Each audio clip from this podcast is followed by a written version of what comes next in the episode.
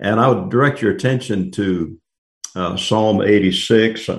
If someone has commented recently on that, I am anything that I say that they might have said is purely coincidental.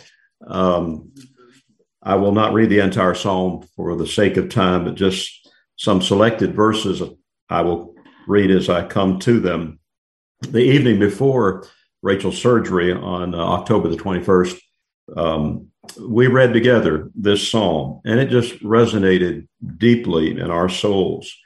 Um, I don't believe God speaks outside of his word as far as revelatory things, but he was certainly speaking to us through his word. And he was calming us and encouraging us and reassuring us. It was just a peace that passes understanding. But I could not explain how calm we both were entering into this uh, serious time.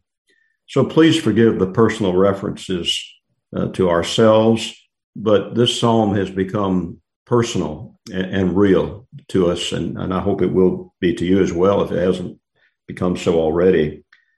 Uh, in the second verse, I'll just hit some highlights. Uh, David says, Preserve my soul, for I am holy.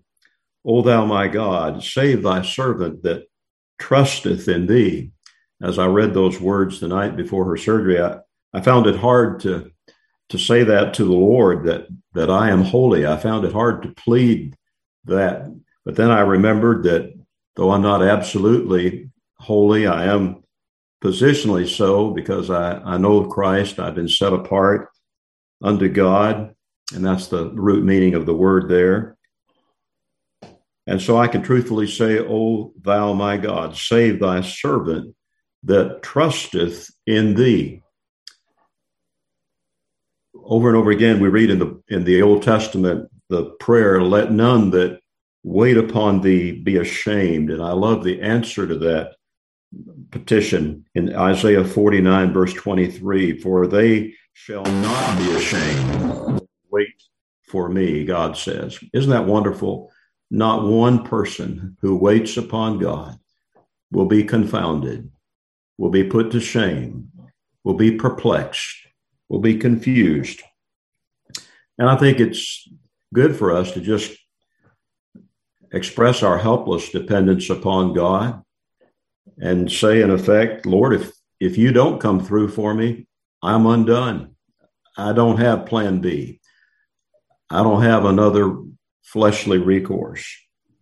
Verse 5 For thou, Lord, art good and ready to forgive, and plenteous in mercy unto all that call upon thee. We, we need to keep coming back like the psalmist did over and over again to God's essential goodness. He is a good God. He's always good. He's only good. If he had not come through for us like we asked him to for my wife on October 21st, he would still be good. And his glory is all wrapped up in his goodness. Remember when Moses said, Lord, show me thy glory. The Bible says there in Exodus that God caused his goodness to pass before Moses. And he saw the, as it were, the afterglow of Jehovah. Now we cannot plead our goodness. The Bible says so clearly there is none good, no, not the one. None, no inherent goodness in any of us, so we can't plead that. But I'm thankful for the imputed righteousness of Jesus Christ. And I'm thankful for the imparted righteousness of Jesus Christ in sanctification. Verse 10 For thou art great and doest wondrous things. Thou art God alone.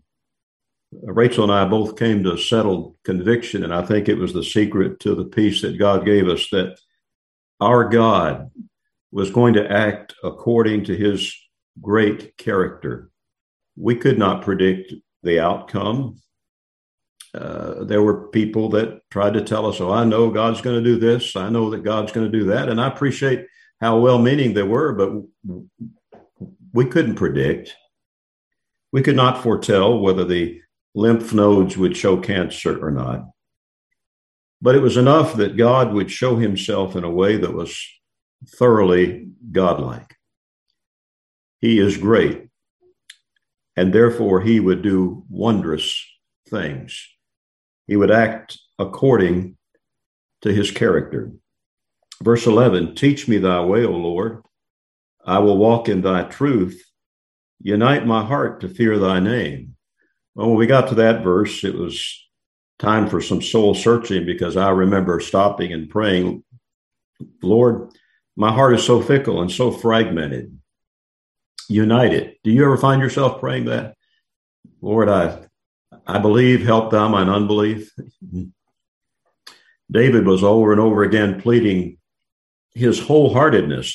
He was far from being a perfect man. His uh, faults are well documented in the Psalms and in the Old Testament for our edification, for our learning. But David could say, Lord, you know my heart. My, I'm wholehearted. This is not just a, a, piece of me saying this. This, this is all of me. And so I, I, I think of Peter the same way when he had failed the Lord, but on the day of Jesus' resurrection, he said, in effect, Lord, you know that I love you. I know what it looks like. I know how I failed you, but you know that I love you.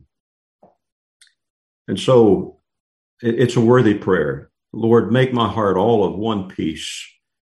Help me to be wholehearted. Verse 16, O turn unto me and have mercy upon me. We need to recognize again and again our need for God's mercy because we live in a society, especially here in the United States, and I know there are several that are, have joined us from other countries, but especially here in the United States, we are plagued with an entitlement complex. We think God owes us things, but He doesn't. And we just need to plead for his mercy. But the Lord saved the best till last with that uh, 17th verse when David said, Lord, show me a token for good. Now, he had said in verse 5, uh, You are good, for thou, Lord, art good and ready to forgive. But now he says, Lord, show me a token for good. I'm, I think maybe a superficial glance at that verse would cause us perhaps to, to, to make a wrong assumption about it and interpretation. Uh, David is not advocating here for a, a sign. He's not putting out a fleece, so to speak. I'm not convinced that's scriptural anyway, but he's asking God to make him, David, a token for good by delivering him. And he goes on to say that they which hate me may see it and be ashamed because thou hast hope in me. You've helped me and comforted me. Now, in some cases, we may not have people that actually hate us or we're not dealing with them, but they, they hate our godly walk. They hate our bold Christian stance. And so God is making us an object lesson. God is making us a token to them. And we need to be aware of that. Uh, I asked my wife's permission to say this, and she said, Yes, please do. But Rachel has a younger sister who has gone a total, totally different direction, even though she was raised in a Christian home. But um, and Rachel has has an increasing burden for for Leslie. But on the day of Rachel's surgery, uh, Leslie was so just concerned she took off the day of work she took off work. She went over to her parents' house. She spent the day because the surgery wasn't till the latter half of the day. She tried to pray when they had a prayer time, but she couldn't. She was a basket case. She just fell apart. She did not have the faith that God gave her sister. And so she was ashamed. She was confounded